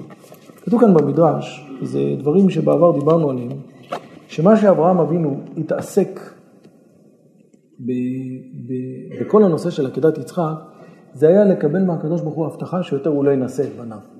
מה פשוט הוא לא ינסה? אנחנו כולנו חיים בעולם של ניסיון, ותמיד יש ניסיונות, אלא שתמיד הקדוש ברוך הוא, כתוב, בספר מוסר כתוב, שמה זה, מה הרעיון של ניסיון? ומה, הרי, שאדם הולך, ש, ש, שאדם עומד ויש לו ניסיון, מה, מה הפירוש יש לו ניסיון? מה, מה זה ניסיון? אני אסביר קצת. הניסיון הוא שבעצם הקדוש ברוך הוא לוקח מאדם את המידות שלו, ומשאיר אותו להתמודד בלי התוואים והכלים שהקדוש ברוך הוא נותן תמיד. לכל אדם יש כלים ויש תוואים. והכלים והתוואים האלה והדברים שהקדוש ברוך הוא נתן, אז זה עוזר לו כדי לעמוד בניסיונות. זה עוזר לו לעמוד בחיים. כשהקדוש ברוך הוא מנסה את האדם, אז כביכול כאילו הוא לוקח את הכוחות שהקדוש ברוך הוא נותן תמיד, והוא מעמיד את האדם שיגלה את עצמו בלי, בלי עזרה מסביב. דוגמה, אני אסביר את זה כמשל. ילד, בהתחלה הוא זוכה, שמגיע השלב שהוא מתחיל ללכת, אז נותנים לו יד כדי שהוא יתחיל להרים את הרגל ולעשות צעדים. ברגע שהאבא מרגיש שיש, או האמא מרגישים שיש לבן ביטחון יותר, והוא כבר מסוגל לנסות לו, ללכת בלי עזרה, בלי היד, אז עומדים ואומרים, בוא, בוא נראה אם הוא כבר עושה את זה. ברגע שהוא נותן לו את היד, אז הוא לא נותן לו את האפשרות ללכת בכוחות עצמו, כי שוב הוא מרגיל את הילד, שרק הוא מחזיק את היד. אז בהתחלה שרוצים להביא את הילד למקום הזה, אז נותנים לו את היד כדי שהוא יתחיל. אבל ברגע שכבר רואים שיש לו שליטה, אז הפוך, אומרים לו תלך בלי לתת לו יד. כשהקדוש ברוך הוא עושה לאדם ניסיון, הניסיון הוא לבדוק אם הוא יכול ללכת לבד, אם הוא יכול לעמוד מול עולם שהעולם מבלבל, והעולם גורם שאלות קשות, בעולם גורם ל... שאלתי קודם, הרי אם הקדוש ברוך הוא הבטיח לו שלא יהיה ניסיון, אז למה הקדוש ברוך הוא ניסה אחר כך את אברהם בקבורת שרה? אתם יודעים מה, מה הפשט? זה לא עוד ניסיון, זה המשך הניסיון. ברגע שאברהם אבינו חושב שהכל יסתיים, רוצים לראות אם הוא בטח שהכל יסתיים. ישר נותנים לו עוד ניסיון. זה לא עוד ניסיון, זה המשך של הניסיון הקודם. אדם חושב שאם הוא עשה איזה משהו, אז כבר הוא זכה, הקדוש ברוך הוא יותר, הוא, הוא, הוא רגוע. הניסיון של גבורת שרה זה לא עוד ניסיון, זה המשך של הניסיון הקודם. כי ברגע שהקדוש ברוך הוא אמר לו, בי, עדה, בי נשבעתי לא משם, כי אין אשר עשית הדבר הזה ולא חסכת, כי הרא אלוקים מתה, ולא חסכת את בנך את יחידך ממני, אז הקדוש ברוך הוא אמר לאברהם אבינו, כי ידעתי כי הרא אלוקים מתה. מה זה כי הרא אלוקים מתה? כי אוהב אלוקים מתה. הרי המידה של אברהם אבינו זה מידת החסד, זה לא מידת העירה. התשובה היא, אברהם אבינו פה השתמש במידת העירה. ולמה הוא השתמש במידת העירה? כדי לבטל את, כי הקדוש ברוך הוא לא נתן לאברהם אבינו את הכוחות שהוא נתן לו תמיד, שזה מידת החסד. מה אמרנו קודם? בניסיון, הקדוש ברוך הוא מסלק את כל המידות. משאיר את האדם נטול מידות. בוא נראה אותך מתמודד עם, עם, עם, עם עצמך, עם הכלים שלך. אחרת זה לא ניסיון, אם אתה נותן לאדם את כל הכלים, אז ברור שהוא יעמוד בניסיון. הקדוש ברוך הוא נתן מאברהם אבינו את כל המידות, ואז הוא אמר לו, כי ירא לו כמעט. אני ראיתי שאתה הצלחת לעורר את מידת היראה, את מידת הדין, ועם זה לבוא ולשחוט את יצחק. אתה קנית מידות חדשות בשביל לעמוד בניסיון הזה. אחרי שאברהם אבינו עומד בניסיון, אומר לו הקדוש ברוך הוא, עכשיו בוא נראה באמת, בוא נבדוק אותך עכשיו. שלא, כביכול חס ושלום, תתחזק בעצמך ותגיד, זהו, עשיתי את הכל, כבר אני יכול להיות רגוע, אני שומר שבת, אני מניח תפילין, ואני נותן צדקה, אז מובטח שלא יראה שום דבר. הוא בודק את האדם, שאחרי שיש את כל המעלות האלה, האדם נשאר עדיין בשיא האמונה ובשיא הביטחון, והוא אומר, אין שום דבר בטוח בי. אני צריך כל הזמן לשמור על עצמי כדי לעשות את רצון השם. אז הניסיון התשיעי, הניסיון של גבורת שרה, זה לא היה עוד ניסיון, זה היה המשך הניסיון של הניסיון של עקדת יצחק.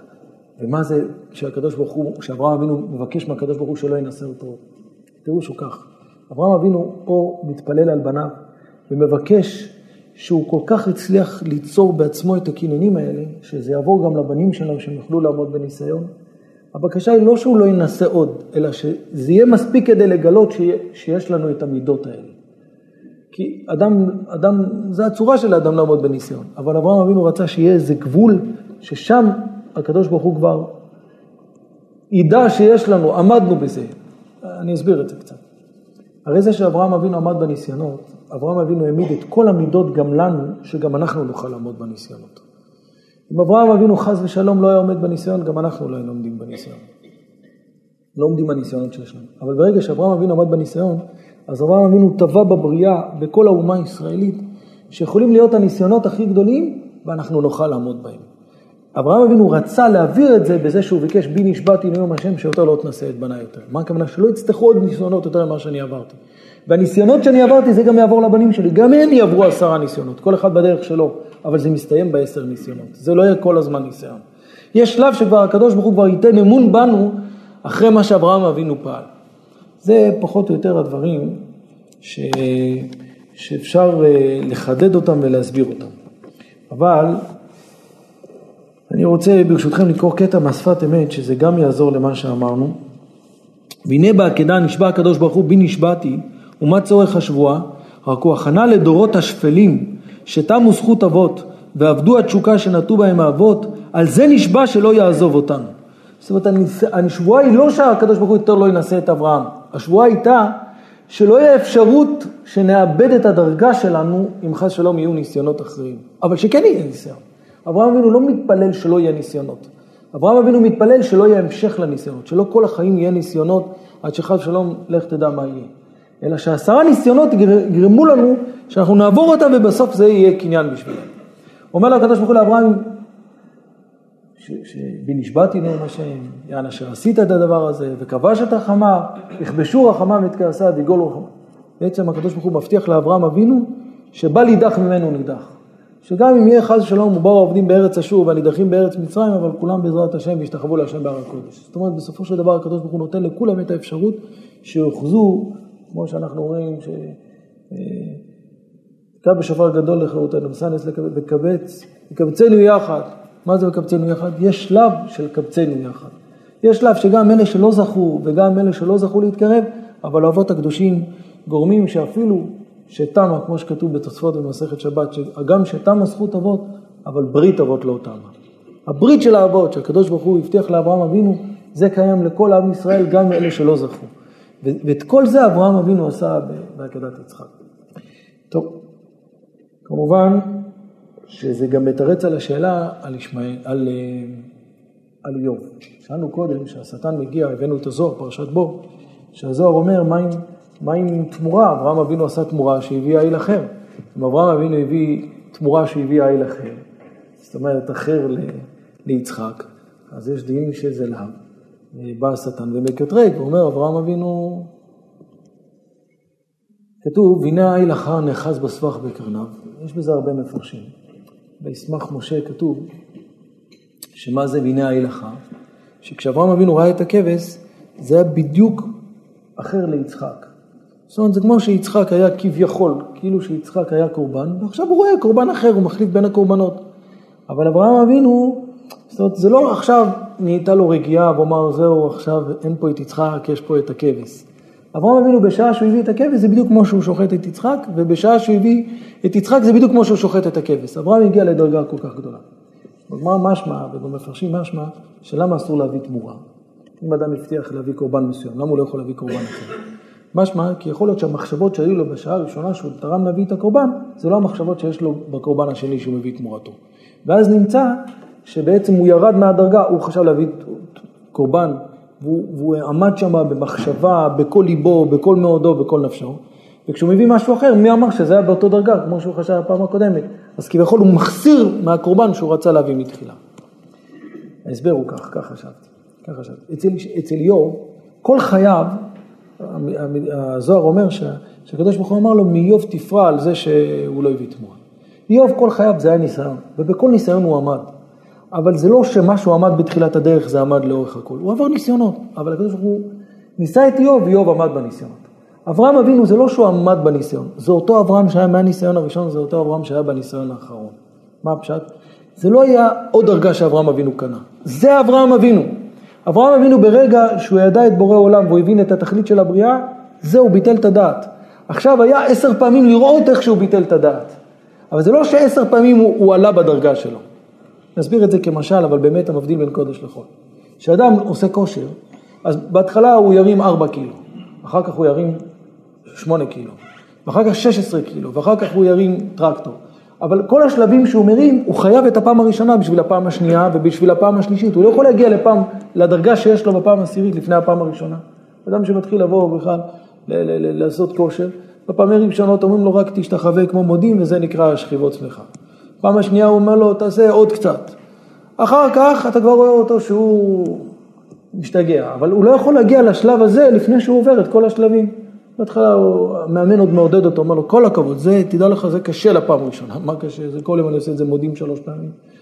אבל זה, זה קשה, זה קשה. אבל אחר כך פתאום אתה רואה אותו בכלל שהוא עושה עם יד אחד, עם יד מאחורה, ועם יד מקדימה, ומאיפה כל זה? רק, רק אחרי עשר פעמים, רק אחרי שלושים פעמים, רק אחרי חמישים אימונים, הוא יכול להגיע לדרגה הזאת. להבדיל אלף אלפי הבדלות. ישמעאל, סליחה, איוב עבר ניסיונות, אבל כל ניסיון, איוב גילה את כל הכוחו שלו, והתאמץ בכל כוחו, והצליח להגיע לדרגה הזאת. זה איוב. אברהם אבינו, זה לא שהוא היה כל שלב, והוא התגבר, והוא הצליח, והוא הצליח, וכך הוא עבר מניסיון ראשון לשני ולשלישי. לא. הניסיון הראשון, זה הניסיון האחרון. רק עשר פעמים ראינו את הדרגה של אברהם אבינו. זה אותו אברהם מתחילתו, זה לא שאברהם אבינו גדל בין הניסיון הראשון לניסיון השני. זה רק היה מראה מקום, זה רק היה מראה לדעת מי זה אברהם אבינו. אותו אברהם אבינו שהיה בתחילה, זה היה אברהם אבינו בסוף. אנחנו עוברים בחיים עשרה ניסיונות, כי העשרה ניסיונות האלה הם עוזרים לנו להתגבר ולעלות על הכל. אבל זה, זה לא מה שהיה אצל אברהם אבינו. אברהם אבינו ברגע שהוא הכיר את בורא העולם, וברגע שהוא ידע את הבריאה, זה אותו אברהם אבינו שזרק את עצמו לכבשן האש, שם הוא כבר גילה מי זה אברהם אבינו. אין את אברהם, יש רק את בורא העולם. אין משהו אחר חוץ מזה. אברהם אבינו את זה הוא טבע והוא נהיה אבי האומה. ואז אחר כך הגיע אחריו יצחק, הגיע אחריו יעקב וכו' וכו'. אבל שאלנו קודם למה הניסיון היה של אברהם והניסיון לא היה של יצחק. ולמה אברהם אבינו לא נכנסה שהוא ישחוט את עצמו. התשובה היא כך. כמובן הכל רק לקרב את זה לאוזן שלנו. אם אברהם אבינו היה מתנסה לשחוט את עצמו, זה פעם אחת וזה יסתיים. פעם אחת ויסתיים. עכשיו ניסיון לשחוט, זהו, אברהם אבינו שוחט את עצמו, בזה זה יסתיים. אבל לחיות עם הרגשה שבן שנולד למאה שנה, אברהם אבינו שחט את הבן הזה ואין לו המשך הזרע, קשה לחיות ככה. לחיות על קידוש השם זה יותר קשה מלמות על קידוש השם. למות על קידוש השם זה יסתיים ברגע אחד. אבל לחיות על, לחיות על קידוש השם פשוט הוא שאברהם אבינו כל יום היה קם, והיה אומר פעם היה בן, והבן הזה הוא שחט אותו בגלל לעשות את רצון השם, אבל היה צריך להיות ממנו המשכיות, זה בן שנולד למאה שנה. עוד פעם בערב הוא יושב עם שרה ואומר לה, שרה, את יודעת, היה צריך להיות לנו בן עכשיו, היינו מחתנים אותו והיינו, אבל עשינו את רצון השם. לחיות ככה, זה הניסיון הכי גדול. לכן הניסיון לא היה לאברהם אבינו לשחוט את עצמם, הניסיון היה לשחוט את יצחק שנולד אחרי, אחרי מאה שנה. זה אני, והניסיון היה שאברהם אבינו יעבור את זה לבד עד השלב שהקדוש ברוך הוא יגלה לאברהם אבינו את הדרגה שלו ויגל, ו, ולא יקבל תמיכה משרה. שהכל יהיה לבד, שאדם יש לו צרה, האישה עוזרת לו, האישה עומדת אחריו, האישה תומכת בו, מחזקת את האמונה. אברהם אבינו בלי עזרה של אף אחד, הכל לבד. אני הולך לעשות את רצון השם כי אין את אברהם, אין שום רצונות, יש רק את הקדוש ברוך הוא. שאנו קודם, הרי יצחק, אברהם אבינו קיבל ציווי. אז אברהם אבינו הולך ועושה את הציווי. יצחק לכאורה, מתוך מה שהוא יודע, אז הוא יודע שאין לו ציווי. אז למה יצחק משתף פעולה עם אברהם אבינו? התשובה היא, היה טבוע ליצחק במידות שלו, שהתורה עוברת מדור לדור, דרך הביטול לחכמים, דרך הביטול לתורה שבעל פה. כשאברהם אבינו בא ליצחק, יצחק מבין שזה צורת התורה. כתוב בחתם סופר, מי שאומר את זה זה החתם סופר. החתם סופר אומר במקום אחר, בפרשת בשלב, הוא אומר שכשבני ישראל עמדו על הים, אז משה אמר להם להיכנס פנים על הים, עד שנקרא הים. כתוב בחתם סופר, שמה היה שם הניסיון? הניסיון היה שבכל המהלך שלהם במדבר, הם היו הולכים על פי ענן. לאיפה שענן היה הולך, שם הם היו הולכים. כשהם עמדו על שפת הים, ענן היה לקח אותם מאחורה, לא לחזור למים, ומשה רבנו אומר להם להיכנס למים. הם לא ידעו מה לעשות. ענן זה התורה שבכתב. הכלל היה על פי, על פי השם ייסעו, על פי השם יחנו, זה על פי ענן. אז ענן אומר להם לחזור אחורה. משה רבנו אומר להם להתקדם, לא ידעו מה לעשות. באותו רגע הם ביטלו את דעתם, הם אמרו אנחנו עושים את מה שאומר לנו משה רבנו, כי התורה נמסרה לחכמים. ברגע שהם ביטלו את דעתם, אז הקדוש ברוך הוא עשה את הנס ופתח להם את הים. זאת אומרת, היה ניסיון, ככה אומר החתם סופר, הניסיון שהיה בקריאת ים סוף, שהיה שם התורה שבכתב ותורה שבעל פה, והם שמעו לתורה שבעל פה. יצחק, כשהוא בא לייסד את האומה, הניסיון הוא של אברהם אבינו. כי הניסיון לאברהם אבינו לחיות עם כל הסתירות ביחד. אצל יצחק, אם הם שוחטים אותו, זה הניסיון למות. זה לא הניסיון. הניסיון הוא לא היה למות. הניסיון הוא לקחת את כל ההבטחות, לקחת את כל הצורה, מה העולם יגיד. אברהם אבינו צועק בכל העולם שאין כזה דבר להעביר זרע למולך, אין כזה דבר לשחוט ילדים. ופתאום הוא מקבל את כל הציוויים האלה, לעזוב את הבית, למול את עצמו, לשחוט את הבן שלו. מה זה? אין את אברהם. יש את רצון השם. וברגע שיש את רצון השם, אז ממילא הקדוש ברוך הוא פתאום מגלה לו, מה חשבת? שאם תשחט את יצחק לא יתקיים הבטחת הזרע? מה חשבת? שללכת לארץ המוריה לא יתקיים? אתה לא קולט שרק מה, זה מה שיביא לך את הברכה. אתה לא קולט שזה מה שיגרום לכל יהיה זרעך. כי אז התחלפה נשמתו. רק ברגע שהוא עלה על גבי המזבח, נהיה קורבן, אז היה צריך לתת לו נשמה חדשה. מה זה בעצם בא ללמד אותנו? אומרים לאדם, אם תשמור שבת תהיה לך ברכה. אדם שלא יודע מה זה התורה, הוא לא יכול להבין את זה. לשמור שבת תהיה לי ברכה. אם אני אשמור שבת, אני לא עובד. יש לך אומר לו, לא. רק אם תשמור שבת, זה מה שיביא לך את הפרנסה. אדם שמדבר לשון הרע, הוא נמצא עם החבר'ה, אני מדבר איתם, אני נעים, אוהבים לשבת איתי, אני מצחיק אותם. ואומרים לאדם, תדע לך, זה מאבד לך את הפרנסה. אבל זה בדיוק ההפך, מה, אני לא אדבר, נראו אותי, לא. תדע לך שאם אתה מדבר לשון הרע, נכסם מתמוססים. ואם אתה שומר שבת, זה מה שמביא את הברכה. ואם אתה שומר שמיטה, זה מה שמביא את הברכה. ואם אתה מעשר, זה מה שיגרום שתתעשר. ומה אתה אומר, אתה לא רואה את זה? זה הניסיון העשירי של שרה. ברגע שאתה עושה את הכל, הקדוש ברוך הוא נותן אחרי זה ניסיון, כדי לראות שאתה, שאתה בטוח מבטל את דעתך. כשאדם הולך בכל הדרך ומבטל דעתו, אז הוא זוכה בעזרת השם לראות את כל השפע ואת הכל. רבותיי, אני רציתי גם לדבר על עוד נושא, אבל זה לא הזמן. אני רק אתן חומר למחשבה, כי אני רוצה לדבר על זה בעזרת השם, בלי נדר תחילת שיעור הבא. אבל כל הפחות שיהיה לכם קצת מה לחשוב. זה קצת מתאים לשיעור היום. הגמרא אומרת, זה, זה המשך. בעצם מה אנחנו אמרנו היום בשיעור? שיש את עולם המחשבה, ובעולם המחשבה נתקיים מה שהקדוש ברוך הוא אמר לאברהם אבינו לעשות בעולם המעשה. אז מתחילה הקדוש ברוך הוא אמר לאברהם אבינו לעשות את המעשה, לשחוט. ברגע שאברהם אבינו עשה את הכל, אז הקדוש ברוך הוא אמר לו, אל תעשה את המעשה, אני אקיים את, המע... אני אקיים את, ה... את המעשה הזה בעולם המחשבה, ואתה בעולם המעשה אני אקיים את כה יהיה זרעך. זאת אומרת, נסביר את זה. הקדוש ברוך הוא רצה שאברהם אבינו יעקוד את יצחק, בעולם העשייה, תרקוד אותו בפועל. מה אתה אומר, מה עם כה יהיה זרעך? זה יתקיים בעולמות העליונים, שיהיה נשמות וכו' וכו', אבל זה לא ירד לעולם המעשה. כשאברהם אבינו עשה את המקסימום של העשייה, אז מה קרה כשאברהם אבינו עשה את המקסימום של העשייה?